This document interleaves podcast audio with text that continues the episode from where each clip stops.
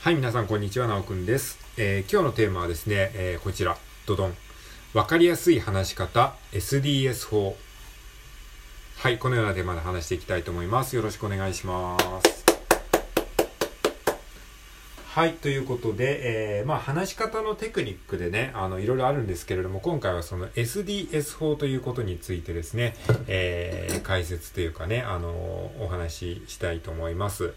で、えー、今回お話しするポイントは3つありまして、1つ目がですね、SDS 法とは何なのかということ。で、2つ目が、えー、なぜ SDS 法が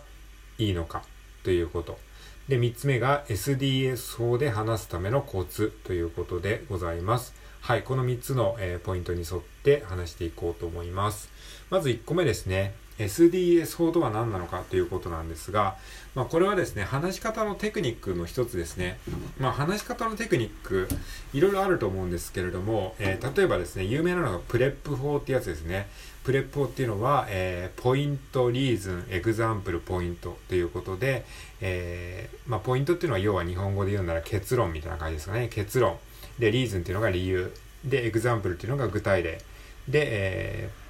ポイント、また結論ですね。え、結論、えー、理由、具体例、結論。まあ、この順番で話すと分かりやすいですよ、みたいな、そういう話し方のテンプレみたいなのがあるじゃないですか。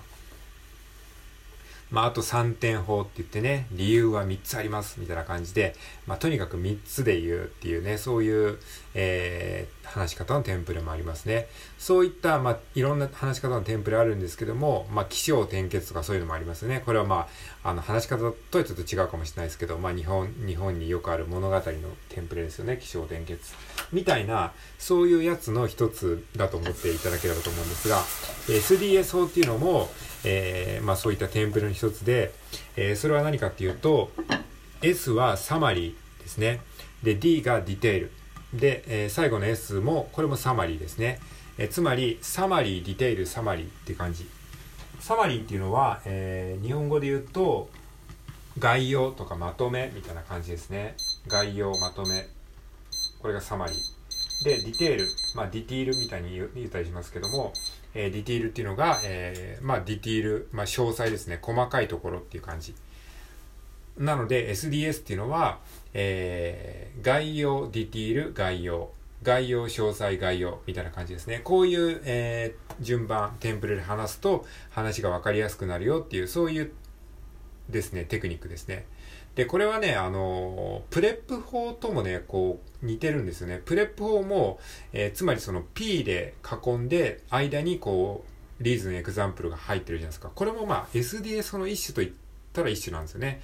えー、つまり summary っていうのは要は結論みたいなもんなので、 summary、detail summary のこの D の部分が PREP 法でいうところの R と E になってる。そんなイメージですね。はい。なのでまあ、プレップ法と、まあ、考え方としてはすごい似てるんですよね。最初と最後を結論で挟んで、で、中間で、あの、詳しいその説明をするっていう、そういうイメージで捉えていただくと、そんなに難しいことじゃないかなと思います。はい。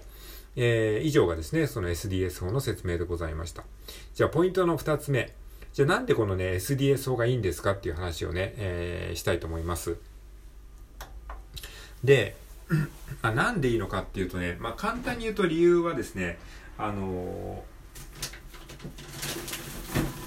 ー、2つありますね。え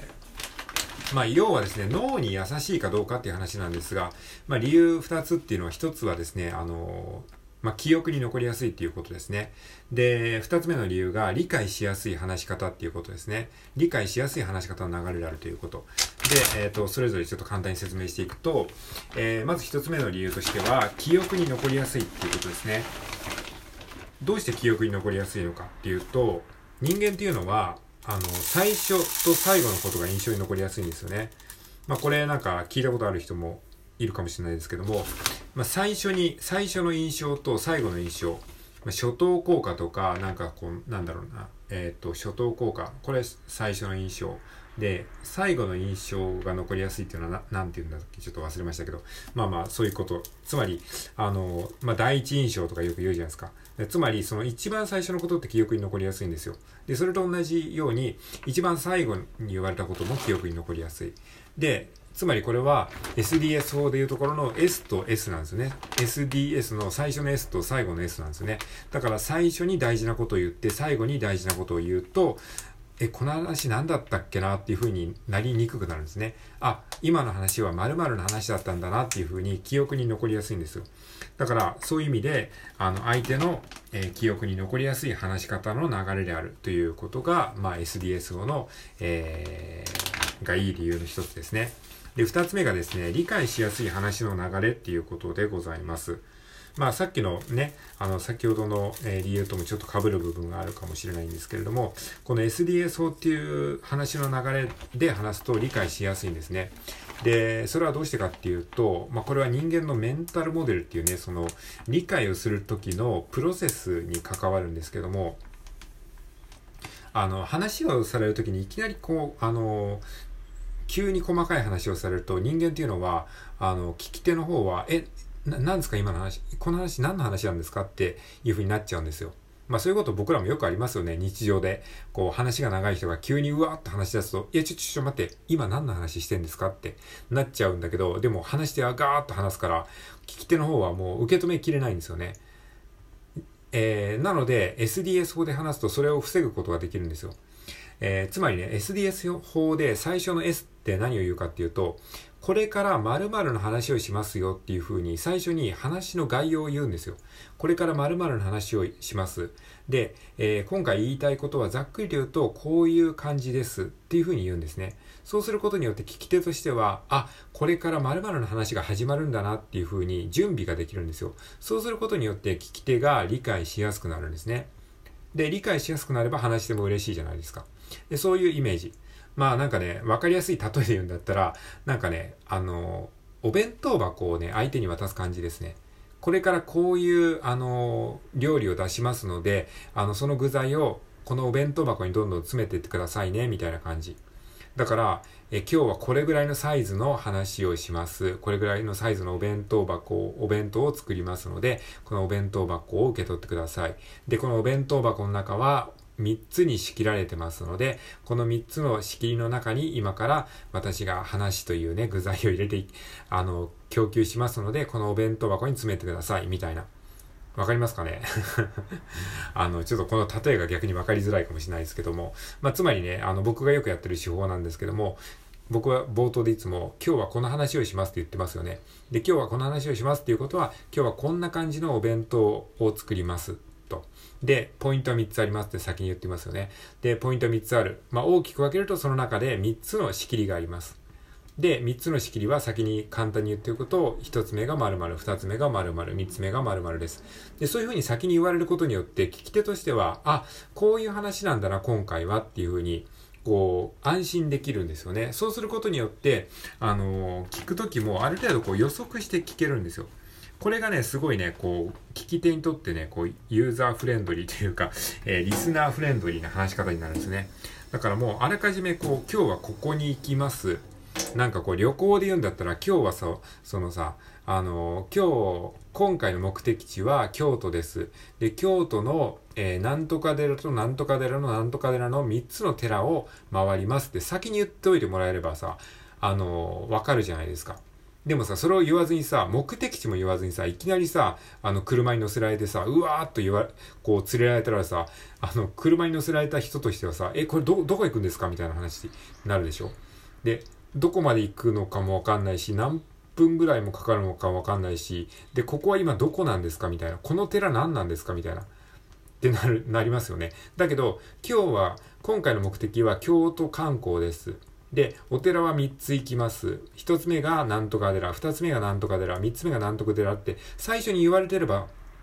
さあ、いきなり車に乗せられても、あ、京都観光なんですねってなるし、で、いきなり知らん寺に連れられてきても、あ、これはさっき言ってた3つの寺を回るうちの1つの寺なんだなっていうふうにわかりますよね。そうすると、こう安心して車に乗りますよね。まあそういうイメージですね。はい。えー、ちょっと例えが長くなりましたけど、えー、まあ理解しやすくなる話の流れっていうことですね。SDS 法っていうのは。はい。ということで、えー、なぜ SDS 法がいいのかっていう話をしました。えー、もう一度そこまとめると、えー、記憶に残りやすいからっていうのと、理解しやすい話の流れだからっていうことでございます。はい、じゃ最後に SDS 法のね、コツ。SDS 法で話すためのコツをね、ちょっとシェアしてみたいと思います。えー、っとね、まあ、コツはね、えー、っと、まあ、最低でもタイトルはね、最初に言いましょうっていうことですね。タイトルっていうのは、えー、今日は〇〇の話をしますみたいなね、え話をする前に、これから〇〇の話をしますみたいな感じで言うように癖づけると、え話がわかりやすくなりますね。で、この話し手の方はね、結構自分では分かってるつもりなんですよね。これから〇〇の話をするっていう、なんか自分では無意識に思ってるんだけど、聞き手はそれ分かんないので、だから聞き手にもちゃんと分かるように、これから〇〇の話をします。というのも、みたいな感じで話していくような癖をつけるといいかなと思います。あとは、まあ、もっとね、上級レベルに行くのであれば、ポイントを3つに絞るっていうことですね。これは僕はやってますけども、えー、ポイントは3つありますとか、理由は3つありますみたいな感じで、その、何かの物事をまとめるときに3つにまとめる癖をつけると、より話がわかりやすくなると思います。はい。で、えー、っと、あとはですね、あの、まあ、メモを作ってから喋るように、えー、練習してみるといいと思いますね。で、その SDS 法っていうのが、つまり最初に自分が何を言いたいかっていうのをある程度頭の中でまとめておかないとなかなかできないので、でそれを頭の中でけでやるの結構難しいので、まあ、僕も今ラジオトークであのメモを、簡単なメモを作ってから喋るようにしてますけど、まあ、メモ結構ね、あの便利ですね。だから SDS 法の練習をしたいのであれば、メモを作ってから話す練習。まあ、あの日常会話では難しいので、こうやってラジオトークの収録トークでね、あの SDS 法の練習をするのがね、非常にいいかなと思いますので、よかったら、えー、これを聞いてるあなたもね、やってみてはいかがでしょうか。はい。ということで今回はですね、えー、わかりやすい話し方ということで、えー、話し方のテクニック SDS 法についてご紹介しました。え、もしよければ何かの参考にしてみてください。はい。ということで最後まで聞いてくれてありがとうございました。では今日も良い一日を過ごしていきましょう。